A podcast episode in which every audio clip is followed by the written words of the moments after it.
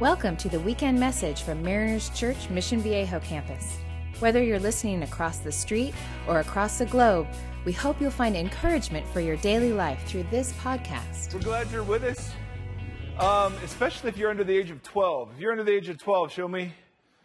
I saw a few over here. Awesome. All right. Good try.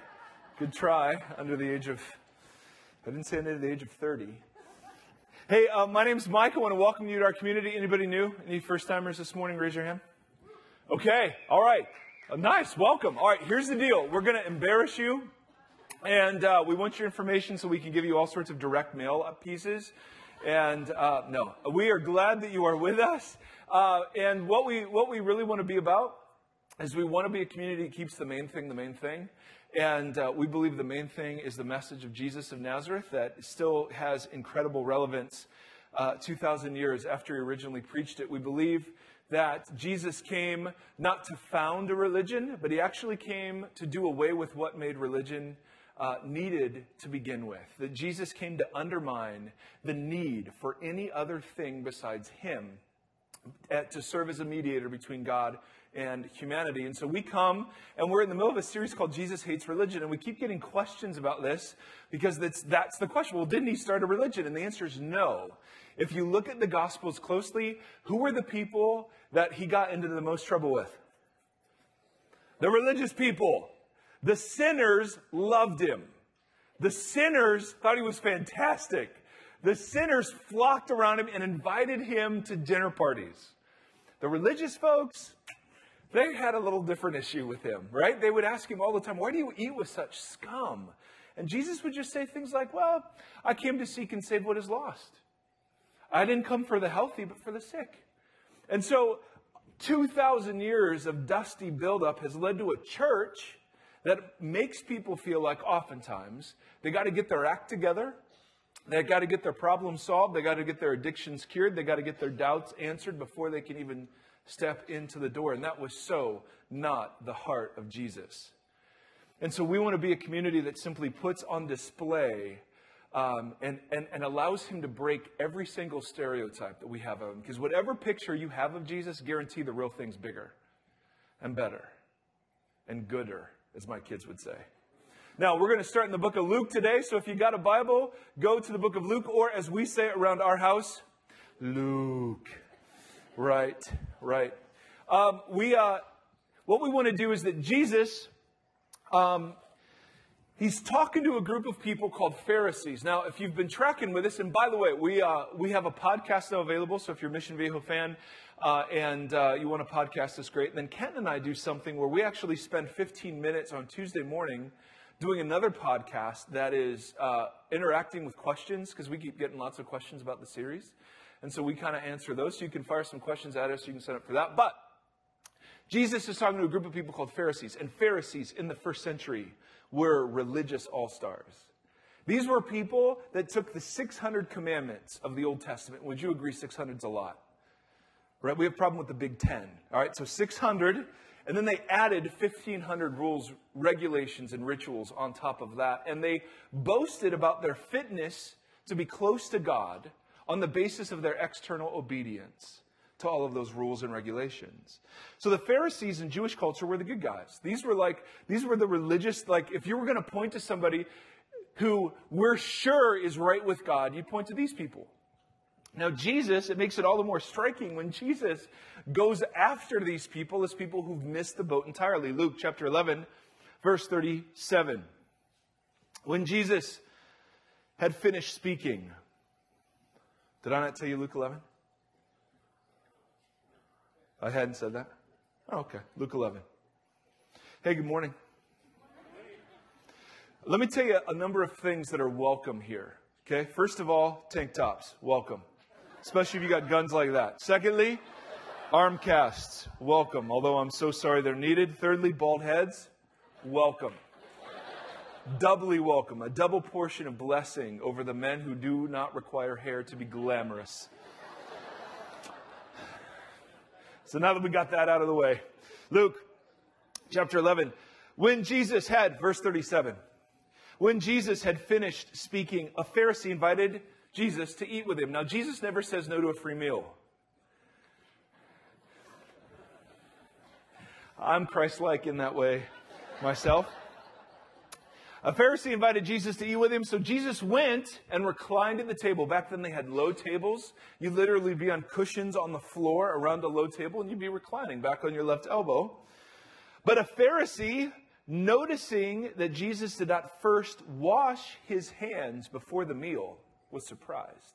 Now, our English Bibles are masters of understatement because what Jesus is doing here is highly, highly offensive in first century culture. Now, here, three minutes of painful background to the point.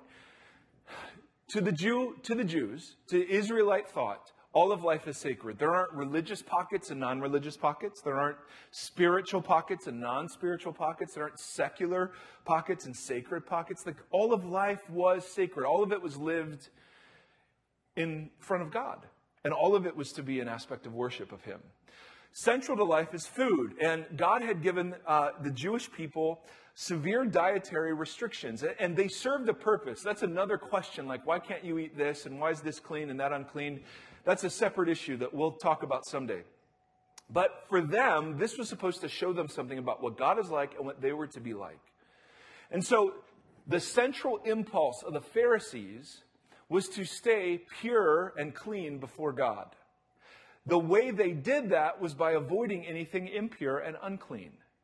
So, growing up around these food laws became all sorts of laws and rituals about how to keep the food clean. So, how you prepared the food became important, how you blessed the food became important, and washing your hands before the meal became important. Back then, it had nothing to do with hygiene. You know, this isn't what our parents have said to us about washing our hands so we don't get sick or so we don't like contaminate. For them, it was purely ceremonial. And it was a huge deal. For the Pharisees, a, a, a table where you would eat dinner, they called it a mini altar. Okay, this was how big a deal they made of table fellowship. So Jesus comes and he doesn't do the ceremonial washing. Now, you have to understand, in Middle Eastern culture, the most important thing to do is to honor whoever's throwing the banquet. This is an honor shame culture. Dishonor is the worst thing you can do, honor is the best thing you can do. And Jesus, by not doing the little ritual hand washing thing, is antagonistically picking a fight. That doesn't come out in English. It just says, oh, the Pharisee was surprised. Like, oh, really? It's like hearing about that somebody goes to the bathroom and they don't wash their hands. Like, oh, that's kind of gross. No, this, and some of you are out here.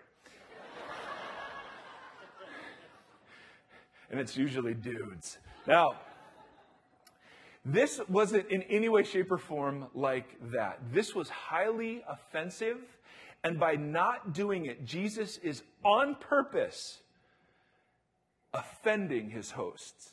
A huge deal. And in fact, when, when they see that, that, when Jesus sees that he's offended them, notice he goes right and apologizes. Not. Then the Lord said to the Pharisee, Now then, you Pharisees clean the outside of the cup and dish, but inside you are full of greed and wickedness. Cool? He says, You foolish people, did not the one who made the outside Make the inside also, but give what is inside the dish to the poor, and everything will be clean for you. And then he has three other woes. Woe, W O E, not W H O A. Woe is a form of judgment, it's a judgment saying. Where you're headed is full of sorrow, emptiness, and ultimately judgment. And so Jesus, instead of taking the opportunity to kind of rewash his hands and say, hey, sorry guys, I want to honor the host, takes the opportunity to say, hey, you guys are so picking concerned about cleanliness. It just strikes me that even as I look at a cup, right? So he's looking at a cup and a dish, and he says, notice how the inside and the outside, like, isn't it interesting that this is a picture of your soul? The outside you spend a lot of time polishing on, all right? You, you spend a lot of time making clean, but the inside is full of greed and wickedness. Now, if he's offended them simply by not washing his hands ceremonially, what's he done there? All right? He's gone like he's going after this. So that's why we say Jesus hates religion. He's not neutral. He's antagonistic about it. And so what he does, hello kids. This is the part where you're bored to death because some guy talks for like 40 minutes. Your job, if you're a kid, is to keep your parents awake during this time. Now, So Jesus, now that he's already offended them, he takes the opportunity to say, hey, notice this dish. Now, back then, this is interesting to me. Back then, there was a huge rabbinical debate about how you cleaned a cup and a dish. Because remember, they wanted to make sure everything was clean and fit. Disciples of Rabbi Hillel believed that if you cleaned the inside of the cup, the whole cup was clean. You didn't have to clean the outside. The disciples of Rabbi Shammai believed that no, no, no, you have to clean the inside of the cup using one ritual, and you have to clean the outside of the cup using a different ritual, and then the cup is clean. Jesus, he says, Isn't it interesting, Pharisees, how much time you spend on the outside of things? So take this cup. Isn't it interesting that on the outside it looks great? And you do too, but on the inside, your hearts are full of greed and wickedness. And then he says this kind of weird line like, didn't the one who make the inside of the cup make the outside also? And what he's saying there is, hey, disciples of Shammai, which these probably were, it's idiotic that you would have two rituals about the cup, one on the inside and one on the outside. It's the same cup, and the same person made the cup. The whole thing is to be one. Now, I know this is a little bit obscure, but I want you to see that Jesus is drawing attention, and it only happens then. It doesn't happen now, when things appear on the outside differently than they are on the inside. Right? That doesn't happen today. So he, Jesus is looking at religious people who look great on the outside, but inside it's a different story. We're so glad that doesn't happen anymore. Now, the first picture we get, Jesus gives us, is that of a cup. Go, if you would, to Luke chapter 12. We're going to talk a little bit about hypocrisy this morning. If you're new to church, Odds are the biggest objection you might have, or certainly that culture has against the church, is what? Hypocrisy. Right? Invariably, whenever I'm talking to somebody who doesn't quite buy it, the issue of hypocrites in the church comes up. Right? You aren't any different than anybody else, yet you proclaim your difference, and yet you aren't. So the outside of the cup is different than the inside of the cup. And by the way, if you're here and you're new to the Jesus thing, can, can we just go ahead and get it out of the way that yes, often the church is the greatest obstacle to Jesus? Can we just admit that? Like we, we, we've screwed it up pretty bad in some cases. And often, at its best, the church is the greatest witness to the reality of the risen Christ, too. But we admit freely that if you've come here to find out about Christianity, you're going to be disappointed. If you've come here to learn more about Jesus, well, that's he's he's it. And what Jesus comes to do is far different than what the religious systems of the world come to do. Jesus is the God who pursues us. Every other religious system of the world, including Christianity, are systems that, that demand we earn, we strive, whether it's pillars, laws, karma, whatever. The gospel of Jesus is God comes down. The religious systems of the world say we work up. And so Jesus comes and he's antagonistic towards religion. Why? Well, in this instance, it's because it leads us to focus just on the outside of the cup or the dish and neglect the inside. Think that just because the outside's cleaned up, we're good. So, Jesus, chapter 12, verse 1. First pictures of a cup. Meanwhile, when a crowd of many thousands had gathered so they were trampling on one another, Jesus began to speak to his disciples, saying, Be on guard against the yeast of the Pharisees, which is hypocrisy. Now, second image is that of yeast. Now, we're real familiar with yeast, correct? Not particularly. Yeast is what is used in bread as a rising agent. All right, that's all I know. And if you said to me, hey, go buy some yeast, I wouldn't know what to do. So instead, I got bread that has yeast in it. All right, so that's our picture cup, bread. Now, the image of yeast is a very biblical image. In the Old Testament, in Exodus chapter 12, when God delivered the children of Israel out of Egypt, He said, Guys, here's the deal. You got to move quick and you got to be ready for a journey. So make unleavened bread, bread without yeast, because it, it, it's quicker to make and it lasts longer in the wilderness.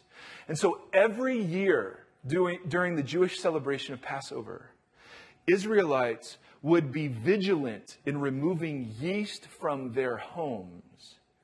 Yeast came to stand for something that even just a tiny bit of it could infect something much bigger than itself.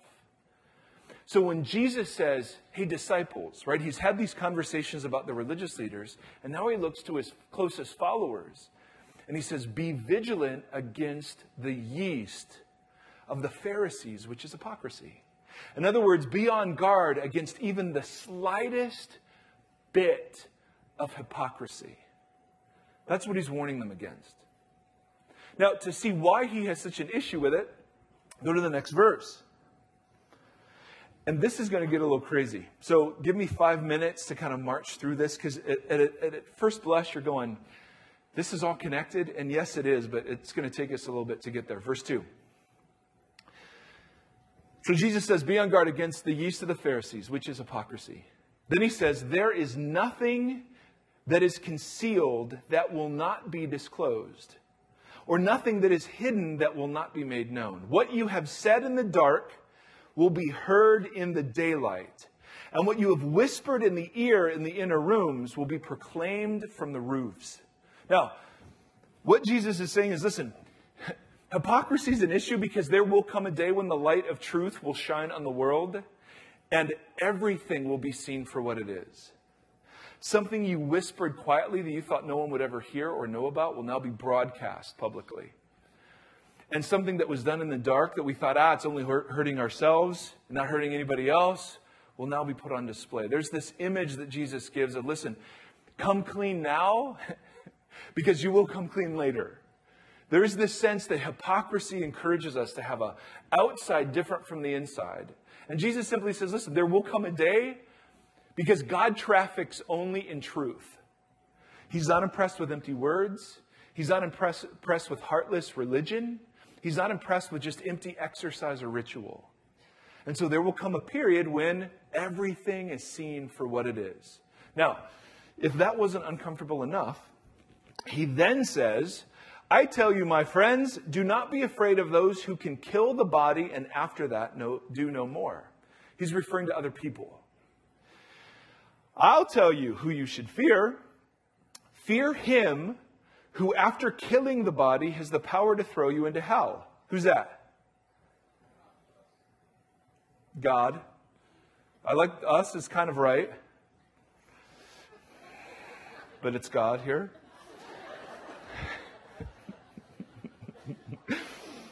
yes, I tell you, fear him. Are not five sparrows sold for two pennies? Of course, this makes total sense, right? We're talking about hell and now we're talking about sparrows. are not, uh, let's see, are not five sparrows t- sold for two pennies, yet not one of them is forgotten by God. Indeed, the very hairs of your head are all numbered, which in my case is very easy. Don't be afraid. You are worth more than many sparrows. Now, here's the thought, and track with me on this, and if I lose you, let me know. Jesus says, okay, be on guard against the yeast of the Pharisees. In other words, be vigilant against even the smallest amount of hypocrisy in your life. Why? Well, number one, there'll come a time when everything is revealed for what it is. But number two, he says, if you are a hypocrite, what you've done is you've elevated the opinions of people over the opinion of God. And so Jesus says, I'll tell you who you should fear. And by fear, he means respect or revere. Not people who have the power only to kill you. And that's the worst they can do, right? Is kill you. As he'll soon discover, as he knew all the time. Uh, on the one hand, he says, don't fear people who all they can do is kill you. You should, I'll show you the one that you should respect. Respect the one who has the power to not only take your life, but to consign your soul to the trash heap. The word hell is literally the word Gehenna. And it refers to a valley outside of Jerusalem that was the trash heap for everything that was unclean and unusable in Jewish culture. All the sludge and the blood that came from the sacrificial system went out there. Bodies that weren't fit for burial would be thrown out there. Garbage, sewage. I mean, it was just awful. And Jesus uses that image to say, when you flip it around and you're more concerned about the opinions of others than you are about the opinion of God, what are you going to focus on? How I look to others. So he's saying, put it back. Put God in his right place and put humanity in their right place. The one, if you're going to respect and revere and worry about the opinion of somebody, God would be the better choice than just what other people are thinking. And the great news is that this God is good. See, Jesus argues that we should revere and fear him and then points to God's love for sparrows as proof. Sparrows were the, were the cheapest bird that you could buy in the marketplace. And if God cares for them as the argument, how much more does he care for you? He cares for you so much, in fact, he even knows the, the number of hair, hairs, the number of hair, the number of hairs on your head. All right, is this making sense? Really? Did I lose anybody? All right, did I lose you? That's just a little bit. How old are you? 14. When you're 15, you will understand completely. Now, is that your older sister sitting next to you? Ah! All right, ask her later. Now, first image is that of a cup. Second image, that of yeast or bread. Third image, go to Matthew chapter 6. Jesus hates religion. Why? Well, it just doesn't work. Number one, it doesn't connect us with Him. It's not effective at what it sets out to do. But secondly, we start focusing on the wrong things. We're all worried about how our outside looks, and the inside is what the issue is. Matthew chapter 6. Now, Jesus is going to introduce a word, hypocrite. And the word hypocrite is really specific, and it's central to kind of understanding his flow of thought. The word hypocrite means one who wears a mask. A hypocrite, the word is taken from Greek theater. Jesus was raised while a town named Sepphoris was being built a couple of miles away. His father was something called a tecton, not just a carpenter, but it was a builder. So odds are Joseph and or Jesus went and worked in Sepphoris. Central to Sepphoris was a theater. So Jesus uses theater language every now and again. A hypocrite meant mask wearer. So in Greek theater, if you were happy, you wouldn't act happy. You would wear a mask with a smile on it.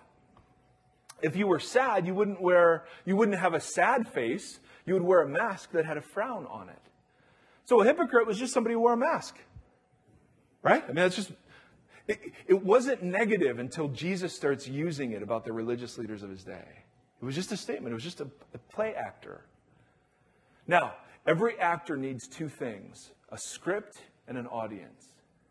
And what Jesus is going to do is he's going to go after the religious folks because they're playing to the wrong audience and they're using the wrong script. So, see if we can follow this along. 14 year old. Thanks for looking interested, though. Chapter 6, verse 1 of Matthew. Be careful not to do your acts of righteousness before men in order to be seen by them. If you do, you will have no reward from your Father in heaven. Now, keep the verse up there. Notice how acts of righteousness has quotes around it. That's a Jewish phrase that has specifically to do with the most important acts of Jewish piety. Okay, there were three that were really a big deal prayer, fasting, and giving to the poor. So if you were a faithful, Torah observant Jewish man or woman in the first century, the three most outward declarations of your love for God and your love for neighbor were prayer, fasting, giving to the poor. So, what Jesus is saying is that there are some people, he's saying, listen, be careful not to do these acts in order to win the approval of other people. He's not saying it's wrong to do good in public and get caught. He's saying it's wrong to do good in public in order to be caught. He's saying, listen, and, and I got to tell you, I'm so lame. I used to do this. Like, I know, I, I was in a college ministry, uh, or I was uh, a college student um, a couple years ago, and I was a I was involved in a campus ministry, and I remember there were a couple of times I'd do open sharing on the weekends, and I would make stuff up to share. Oh, doesn't he? Does he do that now? You'll never know. So I'm not coming clean, but so I literally, so Jesus, when he talks about this, is very personal to me because I get paid to be religious in public, right? I really do. That's what pastor means. Always look like Jesus. So that's why I say yes to every dinner invitation. Now,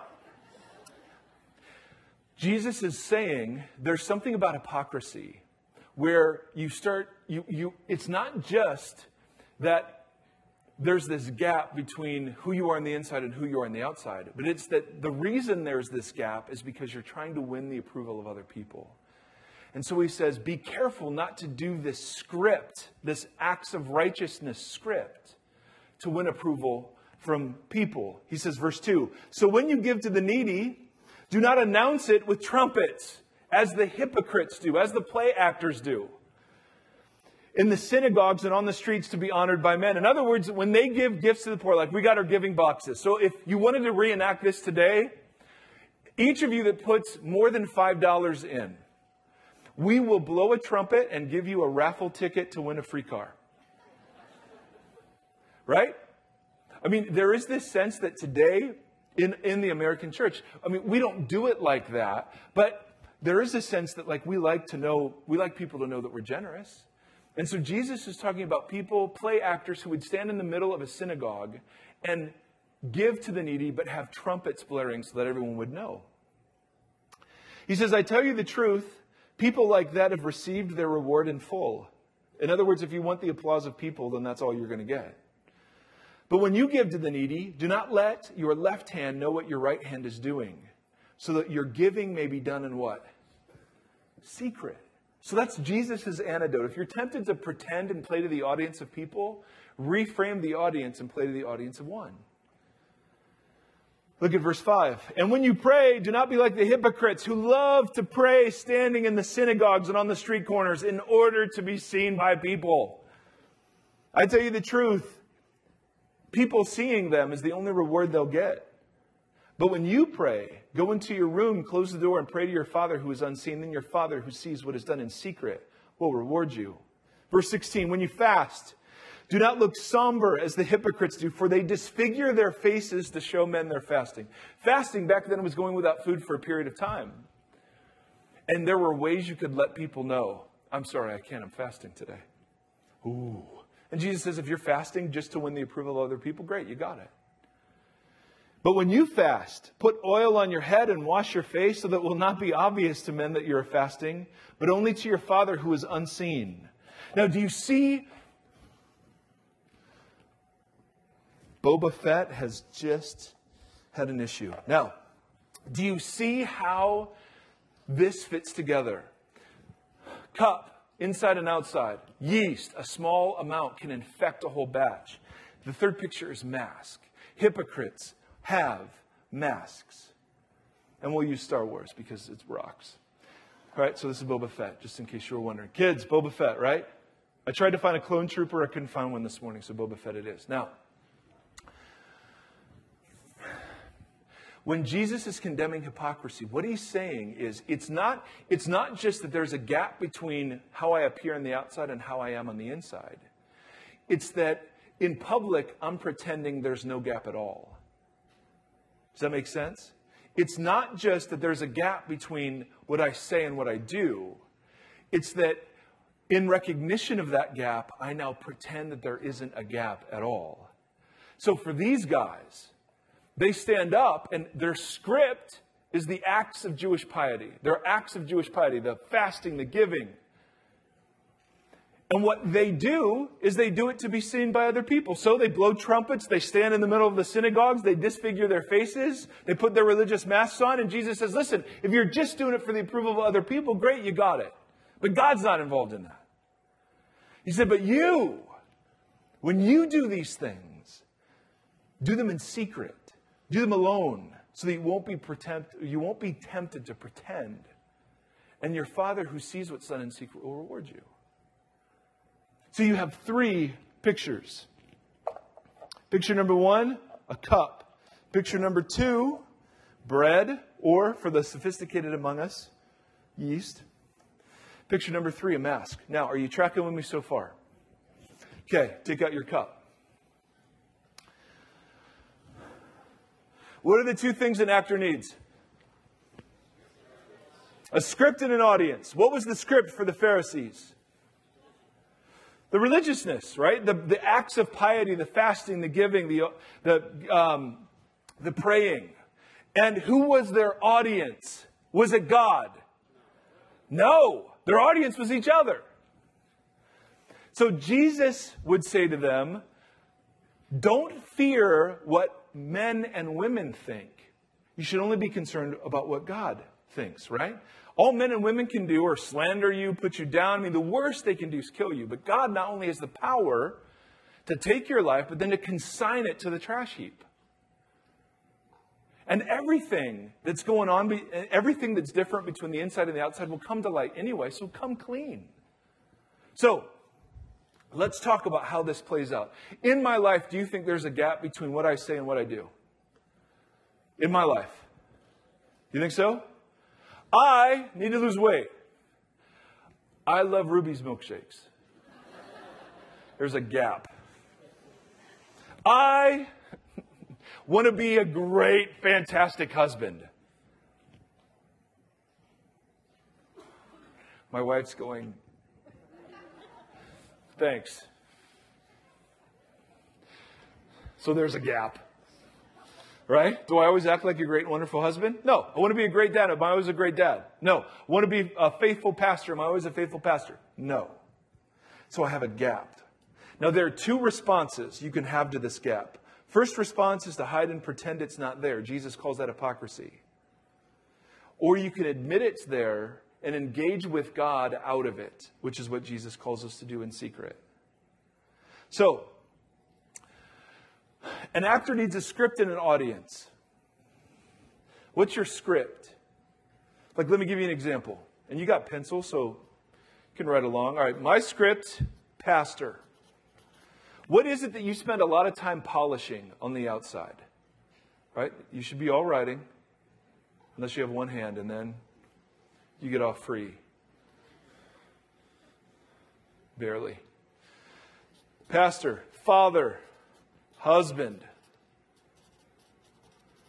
OC, like I live in the OC, so I got to be hip and cool, which comes naturally. But let, let me show you what I mean by pastor. I have a pastor script that runs in my head. Okay? When I'm on a plane and somebody finds out I'm a pastor, do they act differently? Yes. It's awful. I have this script that runs in my head. It's things like this. I've had a horrible day. I'm really stressed. Something big has happened in my life. Somebody comes in and something very small has happened in their life, but to them it's very, very big and they want to take an hour and a half to talk about it.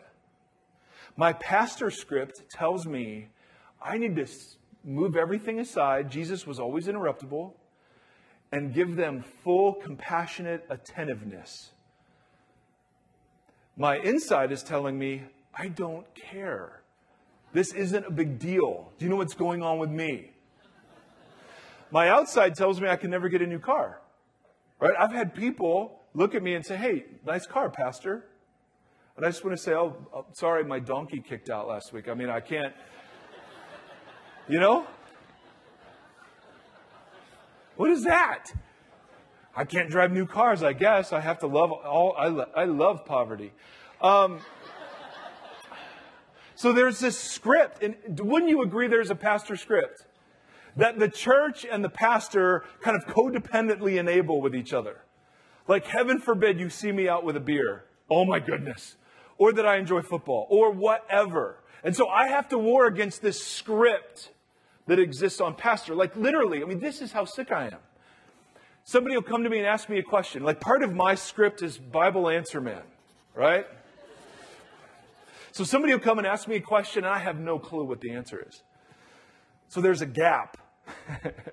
Here's, here's what they want. Here's the script I'm supposed to have, but I don't have the foggiest idea. What am I tempted to do in those moments? Hide.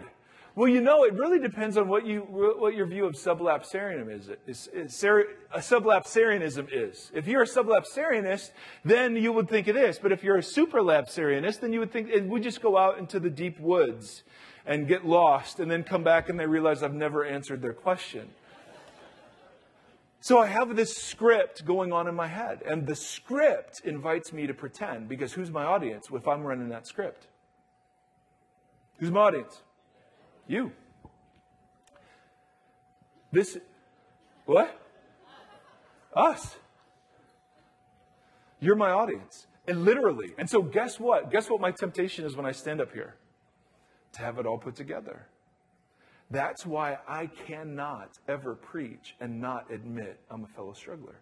Because it's cool in the church to admit you struggle in past tense. I used to have a struggle with pride, but God's given me victory. Right? You don't want to know yesterday I was all arguing with myself about who's the greatest.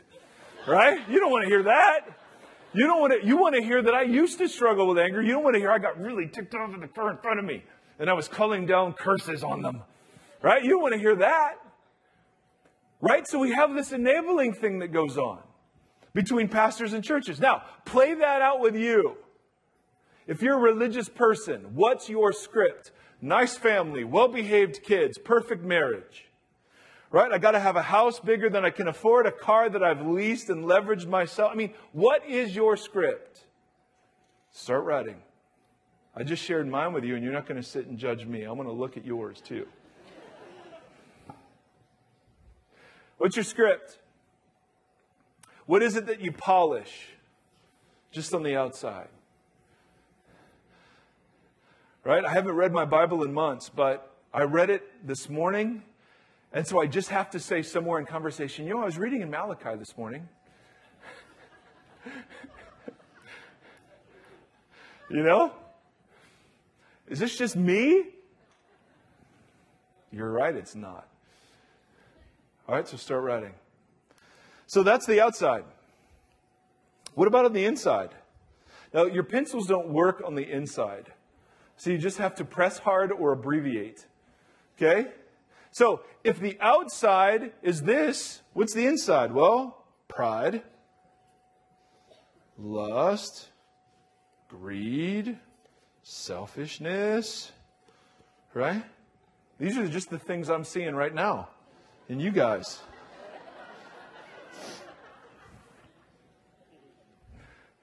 But isn't that what religious do, religion does to us? Isn't it? Why am I tempted to polish it up on the outside? Because your approval is so much more tangible than God's. Isn't that true? When people tell me I'm great, I mean, that's so much more tangible than the God who sees in secret. Okay.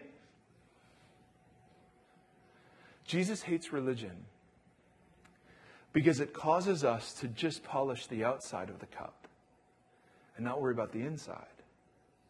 The gospel is that Jesus comes to change the inside of the cup, and as a result, the outside will be progressively clean. Do you see the difference? Because if this is my game, if the inside is dark, and I feel like I have a script that, because you're my audience, that I've got to run, what am I going to do? I'm going to hide. I'm going to pretend. But if you change the audience and go from other people to God, God's the audience. And if you change the script, so instead of having to do all of this, according to the scriptures, I'm a saint, I'm holy, I'm a son, I'm adopted. When Jesus comes and he changes the inside of the cup, now these things are still true of me, but they're no longer fundamentally who I am as a disciple of Christ. So if the inside of the cup changes and is redefined, guess what that means I can do? Put coffee in it. Playing the metaphor a little too literally, but yes. I can come clean. I don't have to pretend anymore. Like it was very liberating for me to, to recognize that we don't do church for you. And that whether or not you like it isn't the most important thing in the equation. Oh, I want you to like it. I want you to like me. But who's the audience of this thing? God is. So is God super stoked when we just come and pretend? See, I learned that church was the place you pretend. It was like getting family pictures taken. Any of you have an Olan Mills? This was this demonic place of my childhood in Ohio.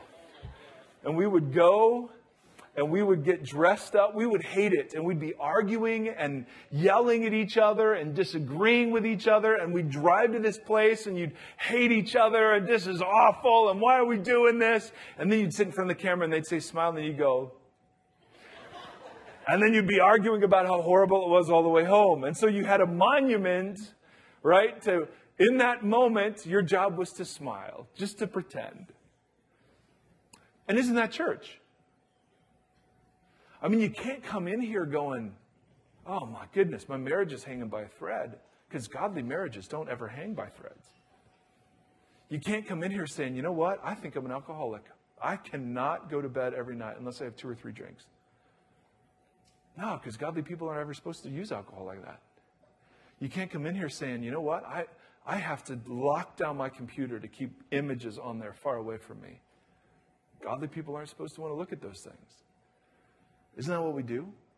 So I grew up in a church where we never talked about anything real. The pastor stood behind a big Bible and a big pulpit. And we never, ever, ever were encouraged to come clean with each other. And so I learned how to pretend. Here's the outside of my cup. It's great, man. I'm going to make stuff up in college.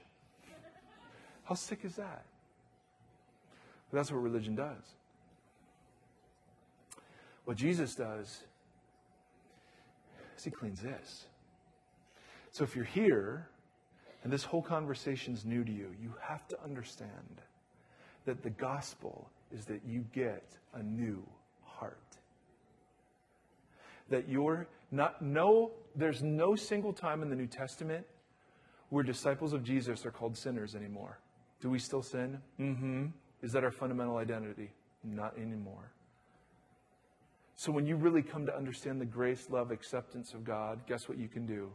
You can come clean. And that doesn't mean you go spilling your heart to every single person you come across, right? There's like there are some socially appropriate ways to have a difference between your outside and your inside. Like, that's okay.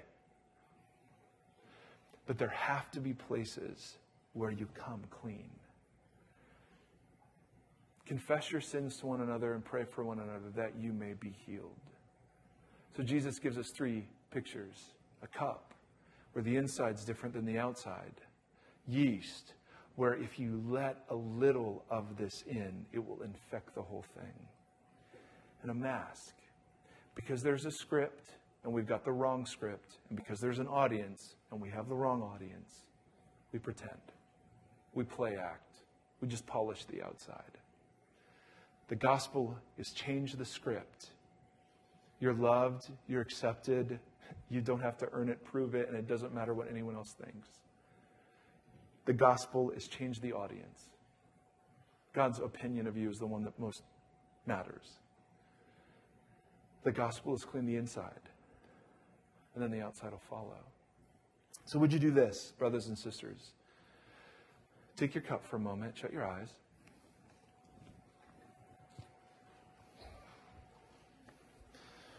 Where is it that you're tempted to pretend? What's the script running that invites you to pretend?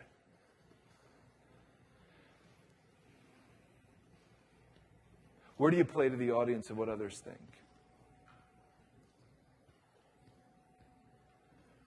What would it mean for you to operate with a different script?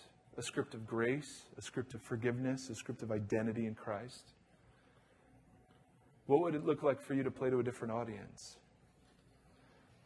Instead of pretending to win the approval of others, I go into my secret place so I don't pretend.